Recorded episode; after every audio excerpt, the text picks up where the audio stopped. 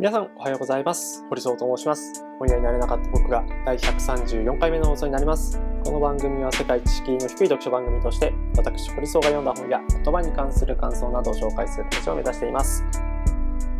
えーと先週は本当になんかこう言葉にできないというか、まあ、言葉しなくちゃいけないんですけど、いろんな事件や政治的なニュースが飛び込んできたなっていうふうに思います。まあ、特にやっぱりこう辛いのはやっぱりこうししゃにじゅうよにんを今現在ですけどこう出している、えー、大阪市北区のビル火災ですね。えーまあ、クリニックの交換、あの心療内科クリニックでこう発生した放火殺人事件で、まあ、クリニックの患者だったろくじゅうだいの男性が、えーまあ、事件を起こしてしまったという、まあ、本当亡くなられた方には本当ご冥福をこうお祈りするほかないし、なんですかね、こう京都アニメーションでこう起きた火災をこう彷彿とさせるというか、まあ、やっぱりその新しいビル、古いビルっていうのが日本にはこうたくさんあって、雑居ビルという、まあ、ことですよね。こう 北,、えー、北区にあるこう報道でこう写真でしか見てないんですけど、どういうそのこう火が上がった時にどういうこう防火の仕組みができていたのかわかんないですけど、まあ、実際にその火災とか、まあ、爆発、まあ、爆弾みたいなものとか ひゃくパーセント こう防ぐのはやっぱ難しいですけど、こういうやっぱ事件がこう起きてしまうことによって、えー、なんかこう感じることというか、そういうものはすごいたくさんあるなというふうに思いました。はい。で、えっと、もう一つあって、これはもうなんか政治の失勢ということで、失勢というか、本当不義理というか、あのー、赤木さんの話ですよね。えっと、裁判を起こしていったけれども、その裁判を、えーまあ、国が、あのー、非を全面的にこう認めて、あのー、裁判を無理やりこう打ち切ったと。で、いちおくせんまんえんを、えー、亡くなられた遺族の赤木さんにこう支払いするというようなこう決断ですが、まあ、赤木さん自身はそのなんでこうパートナーが亡くなってしまったのかっていうことを、えー、そのどういうことがこうあったのか、どういう真実は何なのかっていうことを明らかにしたかったので、こう裁判というこう手段をまあこう取ったと。なので、まあ、あのー、まあ、お金はどうでもいいっていうわけでは当然ないと思うんですけど、そこのプロセスがすごい大事だったはずなんですよね。それをこう一方的にこう打ち切ってしまったという、こう政府、あのー、何度殺す、主人は殺されたらいいんだろうかっていうことを、えー、おっしゃってて、それは本当こう重い言葉だし、うーん、ね、本当何を考えてるんだっていう感じしかないですけど、そういうそのプロセス、なんか別にこう、うーん、なんかこうこれも誤解招い、それこそ誤解招いちゃうかもしれないですけど、なんか、うん、間違ったりとか、うん、なんかこう、魔が差してとか、そういうことは、まあ、いつ、あると思うんですよね。で、その中で、あのー、その誤りを、誤り、誤っちをこう認めて、じゃあこれを、もう二度とこう繰り返さないようにするにはどうしたらいいのかとか、まあ、そういうことをやっぱ考えていくっていうことが、まあ、政治なり、こういろいろなこう意思決定をする人たち、まあ個人でもそうですけど、こう成長、成熟していく上でのこう重要なこうプロセスなのを、まあ、全部もみ消すということをやると、このもみ消し方がまあどんどん上手くなったりとか、支持率をいかに下げ、こう国民の支持率をいかに下げないように、えー、ことをこう処理するかみたいな、そういう本質的じゃないところにこうやっぱ頭が向いてしまって、それが本当に辛いなっていうふうに思いました。今、あのー、このふたつの話だけをご紹介しようと思ったんですけど、さっきこう、議論とかそういうもののこうプロセスが全然なんかこう成熟してないというか、そういうものができてない、そういうものをこう、えー、なんだろう。それ、その、ノートで、えー、書いたもので、じゅうにがつじゅうごにち火曜日かなに書いたノートで、あのー、政治団体が、えー、コロナ禍のこう助成金をこう受給しましたと。で、元はといえば雇用調整助成金みたいなのを、えー、石原伸晃元衆議院議員とか、一部の、えー、与党議員がこう受給したっていうことが、まあ、問題になっていて、で、そこに関する、こう、是非は、あの、僕は、ちょっと、あの、そこまでこうフォローしてないんでわからないんですけど、で、そこから、こう、なんか、なだれ込むように、あの、与党野党の参議院が、新型コロナウイルス感染症に関する、えー、あ新型コロナウイルス感染症による小学校休業等対応助成金っていうものをこう受け取って、で、これを返金しますと、誤解を招くので返金しますということを立憲民主党の、えー、西田、幹事長だったっけ、まあ、あのー、話していて。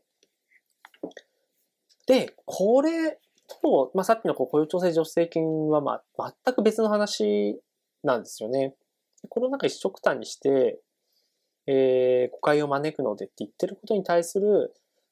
懸念をすごい僕は感じてしまっています。で、これ何かっていうと、あのー、僕も実はにせんにじゅうねんの春、さっきまだ会社に働いていた時に、あのー、この制度を使ったんですね。で、それ何かというと、にせんにじゅうねんの春先に、まあ、安倍さんが、あのー、学校休校させますっていうことを宣言して、え、なんで、子供は受賞化しないっていうふうに言われてるのにっていう、う意見はありつつも、いっかげつはんくらいかな、なんかまあ、臨時休業になってしまったと。で、えっと、その影響がこう、小学校とかそういうこう、中だけじゃなくて、幼稚園とか保育園とかにもこう発生していったと。まあ、幼稚園は割と早めて、で、保育園は管轄が違うけど、あの、だんだんだんだんこう保育園も、えー、休業しなくちゃいけないと。で、しがつあたまぐらいそれがあった時に、どうやら、いっかげつはんからにかげつぐらい休業になってしまうから預けられない。なので、リモーターで、当時はあの会社はオフィスあったんですけど、あのさんがつまつぐらいからリモートワークをこう推奨するようになっていたので、リモートワーク with キッズの状態になってしまうなと。うん。で、妻も働い、働いていたというか、あの、うちはにせんにじゅうねんじゅうがつに子供が生まれていたので、まだ、えっと、妻は、えっと、つわりが、つわりというか、その、お腹の中に赤ちゃんがいて、で、妻もあのリモートワークになっていましたと。だから、妻も働かなくちゃいけないし、僕もこう働かなくちゃいけない中で、にさいの、あの、遊びたい盛りの子供がいるみたいな。で、実際その、まあもう今は笑い話ですけど、その休校になった時に子供が僕のパソコンをこう破壊するという、スクリーンがバリバリに割れてごまんえんぐらいこう修理しなくちゃいけなかったみたいなことが起こったんですけど、まあそれはさておき。で、あの、じゃ待機して、でも働けないですよねっていう。で、あの、有給使って休むのかって言ってば、有給は、あの、数、使える日数限られてたりするのでどうしようっていうふうになった時に、まあ国がですね、あの、会社が満額でこう給与支給をすれば、まあ上限はあるものの支払った額のほとんどが会社にもこう国からこう補填しますよっていう制度なんですよね。なので、えっと、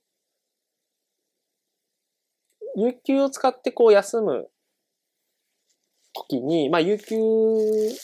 だけではやっぱこう日数限られていく人もやっぱり絶対いるし、少なくともこうにかげつ近くあの休養がこう明らかになってる中で有給も使い果たしちゃうじゃんっていう時に、じゃあ無給になっちゃうのかっていうと、あの働き手も相当困ってしまうわけですから。でそれをちゃんと企業が企業保障してあげれば、あの国からこう労働者じゃなくて企業とかそういうもの経由で、えー、あの払います。多分最初はこう企業から入ってでちゃんと払いましたってこう証明をこう持っていくと、えー、国が、えー、その払った分をこう持っていくという。まああの国はこう税金とかも個々人の税金とかもこう企業経由でこう徴収するので、まあ個人には直接なんかまあ個人直接やればいいんですけど、あの企業が、えー、まあそういうことをすれば、だからすごいいい制度だと思ったんです。うん。僕はあの当時所属した会社の役員とも相談して、まあ、この助成金を利用して、まあ、自分がこうできる範囲でこう働くことは働くけど、あのまあさすがにこう全部はできないからっていう相談もしつつ、まあ、バランスを取りながらこうやることができたという。で、なのでこれは別に政治団体とかにこのお金があのお金は色がないという言い方は適切かどうかわかんないですけど。これで儲けることはできないんですよね。労働者が、あのー、労働者へのこう給与補填なので、そのお金のこう回り方のところで、回り方も、まあ一回こう、団体が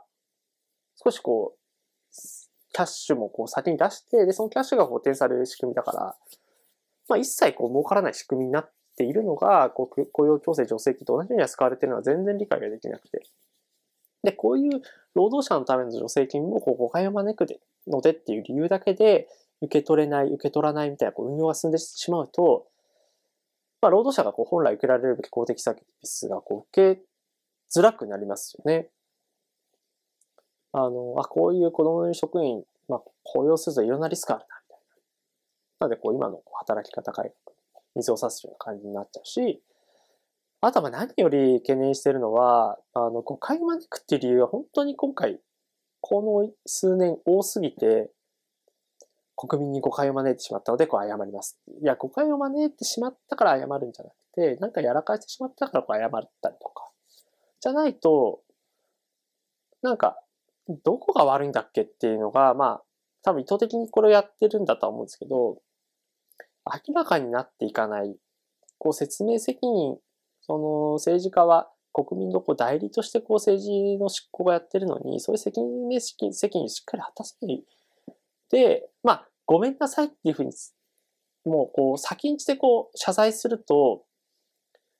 いわゆるこう炎上的なものを早めにこう回避できる。このごめんなさいのタイミングが遅れれば遅れるほど、あの、炎上してしまうみたいなことがこう起きてしまうっていう、まあ、昨今の風潮、まあ、僕もなんか、なんでもっと早めに謝んなかったんだろうっていうことが思うケースもこれまでもたくさんあったので、なんかそれをこう、覆すような、あの、意見で恐縮なんですけど、こういうその、ご、その、議論を交わしたりとか、ちゃんと説明をして、これは自分の非で、これは自分の非ではない、非ではないというか、ここは、あの、誠意を尽くして、あの、対応しますみたいな、ちゃんとプロセスを、切り分けながらやっていかないと、なんかごめんなさい、もう受け取りませんっていう風にやってしまうと、そういうのがなんか当たり前になっちゃって、で政治でこう行われていることをやっぱり市民もあの大人も子供もみんな見てるので、まずは謝らせようとか、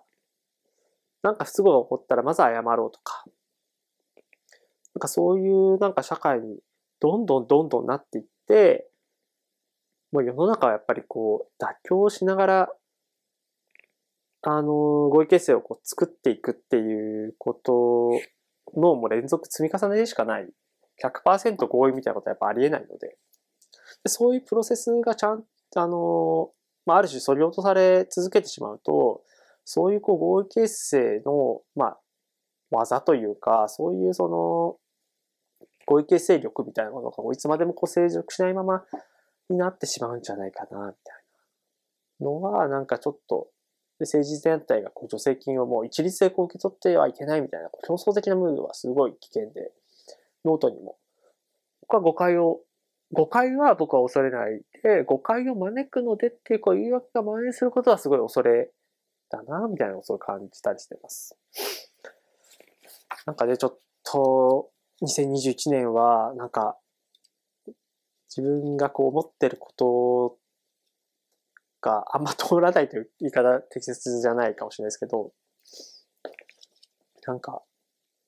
これ普通だよなみたいなことが全然普通になっていかないことが結構多かったので、ややこうストレスも溜めつつも、なんかそういうもやもやとしたものが、まあ、読書ラジオであったりとか、えー、ノートとかでもこう発信をしていきたいなと思っております。何かこう感想とかがあったらツイッターとか ディーエム いただいたりとか、あのーまあ、ディーエム が一番いいのかな、あのそれを、あのー、そうやってこうなんか直接の知り合いの方だったらもちろん声かけていただいてもいいですし、いろいろこう議論がにせんにじゅうねん以降もしていけたらなと思っている次第でございます。はい、ということで、えっと、今日はですね、えー、千田達さん、菅三淳さんの、えー、共著、新世界秩序と日本の未来、米中の狭間でどう生きるかという本を紹介したいなと思っています。これはあの、紹介するつもり実は全くなく、全くなくてっていうか、あの、内田達さんの本は、えー、猿化する社会という本を、えー、配信したことがあって、すごく、あの、聞いていただいた回だったんですよね。で、だからやっぱりいろんな本を紹介したいしっていうこともあって、あの、紹介するつもりはなかったんですけど、あのー、すごい大事な本というか、大事な観点を内田さんが、あの、提示してくれてる。で、特に僕が一番、あ、この本、ちゃんと読もうって思ったのは、本当冒頭のところ、本当冒頭ですね。第一章のところの冒頭で、えー、内田達さんが、知人の経済学者に聞いた話ですけど、国民の平均年収がひゃくまんえんの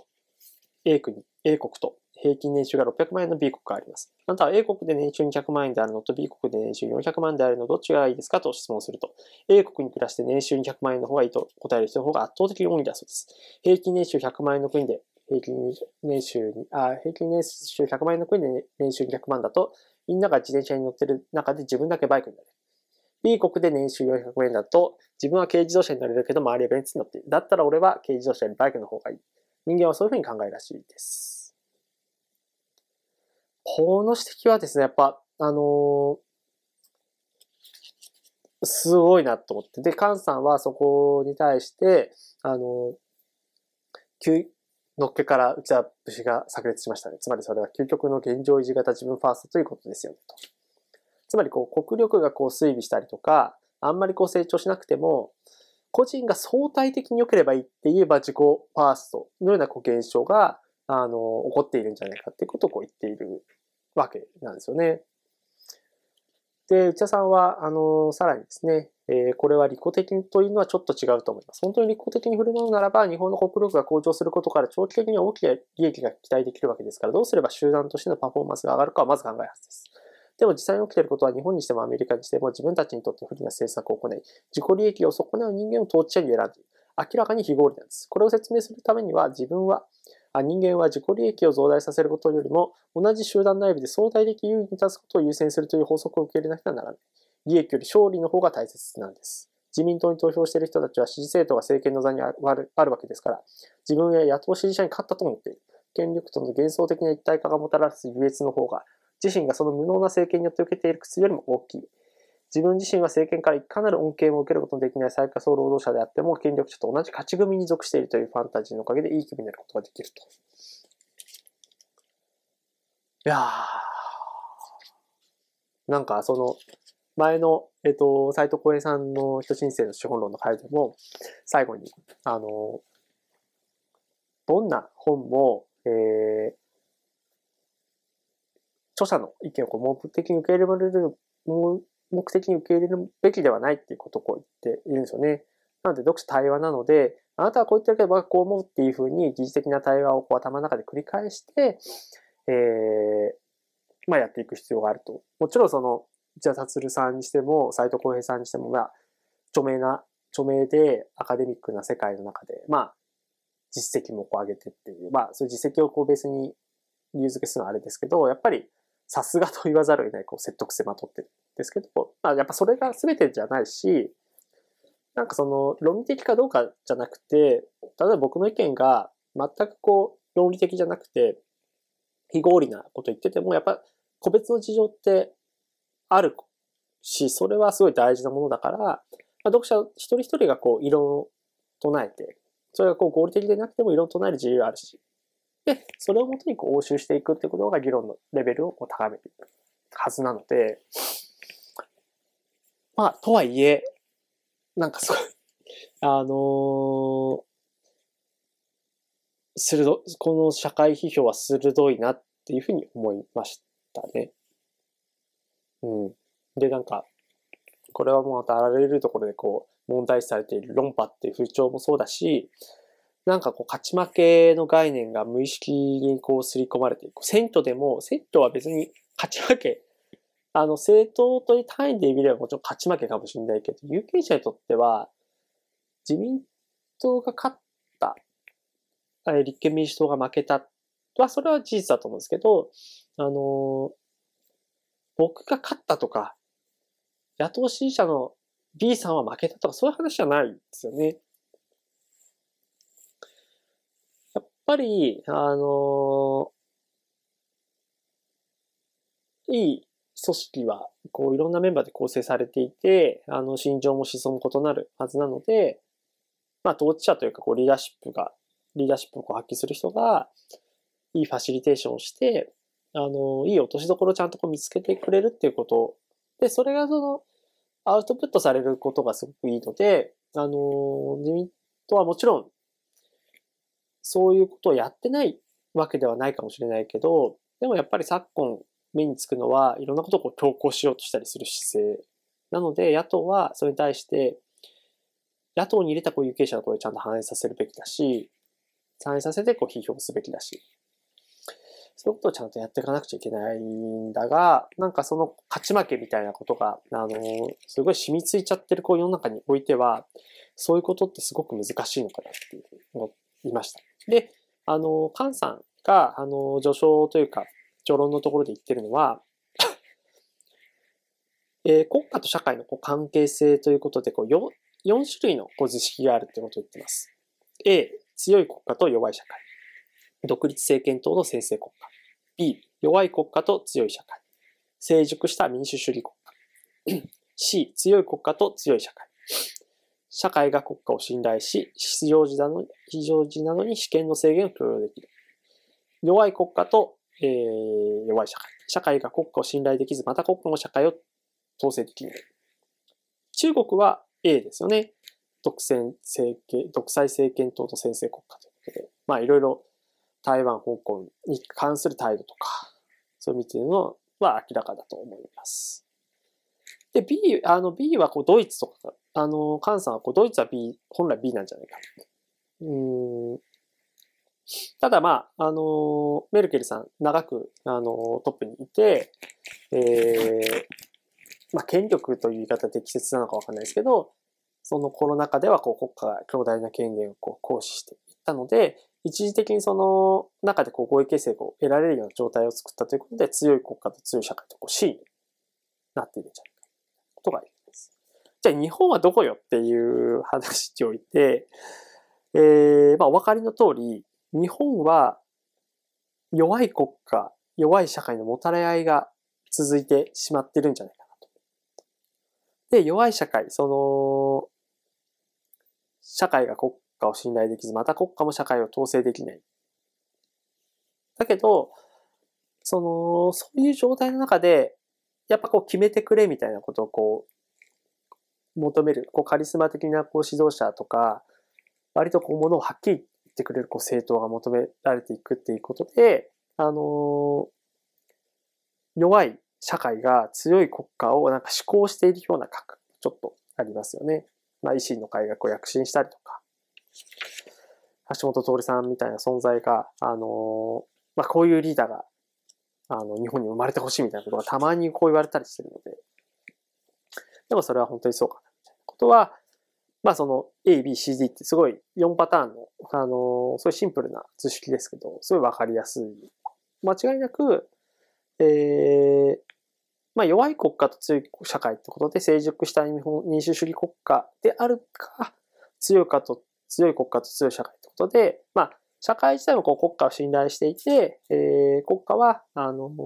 国とか、まあ、全体の利益をこう見据えた中で、えー、非常時などにこう主権の制限も、まあ、やることがある。まあ、それによって、あの、全体最適が生まれるみたいな。B と C であるべきなんですけど、なんかなかなか日本は D から抜け出せず、こう A をなんかこう求めるみたいな。なんかそういうこう思考の弱体化みたいなのは、さっきのその相対的優位っていうものをなんかこう読むにつれて、そういうことをこうなんか考えざるを得ないなっていうふうに思いますね。で、ちょっとあの、この本のなんか全体っていうことで、新世界秩序と日本の未来、米中の狭間でどう生きるかというタイトルの通り、えっと、序論ではドイツの話もちょっとあったんですけど、基本的には、えー、ご章構成で、だいいっ章問題提起、にせんじゅうさんねん以降の自民党政権で日本はどう変わったか。だいに章アメリカについて考える。だいさん章中国について考える。だいよん章新冷戦の時代に世界はどう動くか。だいご章米中の狭間で日本はどう生きるか。ということで、日本、アメリカ、中国ってものがこの本の中の主要なプレイヤーになっている本ですね。なの、うん、例えばアメリカ。アメリカって、その、アメリカをこう理想的な国だっていうふうにあの考える人、まあ最近はいないかもしれないですけど、まあ自由と平等っていうのがある中で、実は自由が強すぎて、平等っていうのがそんなにこうアメリカはこう強くないというふうに考えているんじゃないかっていうことが、あの、内田さんの方の指摘かな。で、そもそも、日本とアメリカのその平等に関する考え方が違っていて、日本は多分、日本人の多くは平等な国をこう作っていきたいとか、平等な社会を、えー、目指していきましょう。なので今、前提として、現時点でこう平等ではないっていうふうにこう考えている。だけど、アメリカは、あの、もともとその独立宣言とかで、あの、みんな平等だよねっていうことをこう宣言してるので、平等を目指すっていうか、前提として今平等だよねっていうことをこう考えているっていうのがまあすごい。なので、そういうこう平等な状態の中でみんながこう自由を志向していくために、まあそういう風なバランスで言うと、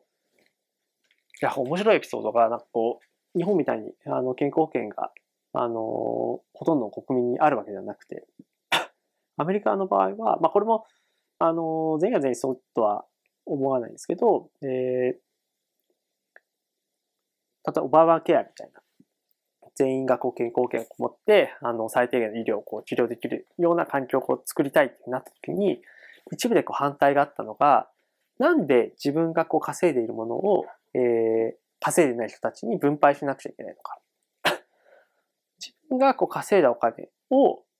税金としてこう納めるわけだけど、その税金を使い道みたいなのはあくまでこう自分のためであるべきだしっていう、その自由の姿勢というか考え方が非常になんか平等の方にこういかないというか、自分の税金を自分でこう決めたりとか、自分で自分をなんかこうプラスにしていく、まあそういうこう発想の自由というか、まあそういうものがあってしかるべきだよね。そういうそのスタンスをこう持っているみたいなことをこう、内田さんはこう指摘をしています。なので、自由と平等みたいなのも、その言葉だけ取っても日本とアメリカが自由とか平等とかをどういうふうにこう、概念として持ってるのかっていうのは全然違います。これはもちろん日本とアメリカだけじゃなくて中国とか、それ以外の国とかも含めて、やっぱりその考え方に対する傾向っていうのは、あの、ちょっとずつ違うんじゃないかな、みたいなことをこう考えました。で、最後ですね、あの、今日本とアメリカのこともちょろっと言ったので、中国のこともこう話をしたいと思うんですけど、中国やっぱり、まあコロナ対策とか、まあ、すごい強力なこうトップダウンで、あの、成功例みたいな形でこう言われることもありますが、あの、一つだけ内田さんが韓国はイカゲームとか、あの、世界的なこうヒットをこう生むような文化的なあの豊かさがあるというふうに言ってるけど、中国が、まあ、これからアメリカをこう追い抜いて、あの、政治とか外交の主役になったとしても、こう文化的発信みたいなところで主役にはならないんだろうってことを、内田さんはこう考えています。で、なぜかというと、えっと、そうですね。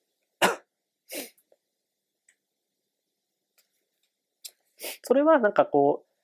アメリカがハリウッドとかこう文化的な拠点を、多分中国もそういう文化的な拠点をこう置くことができるかもしれないんだけど、あの、アメリカニズムみたいな形で世界中にその中国のこうライフスタイルとか、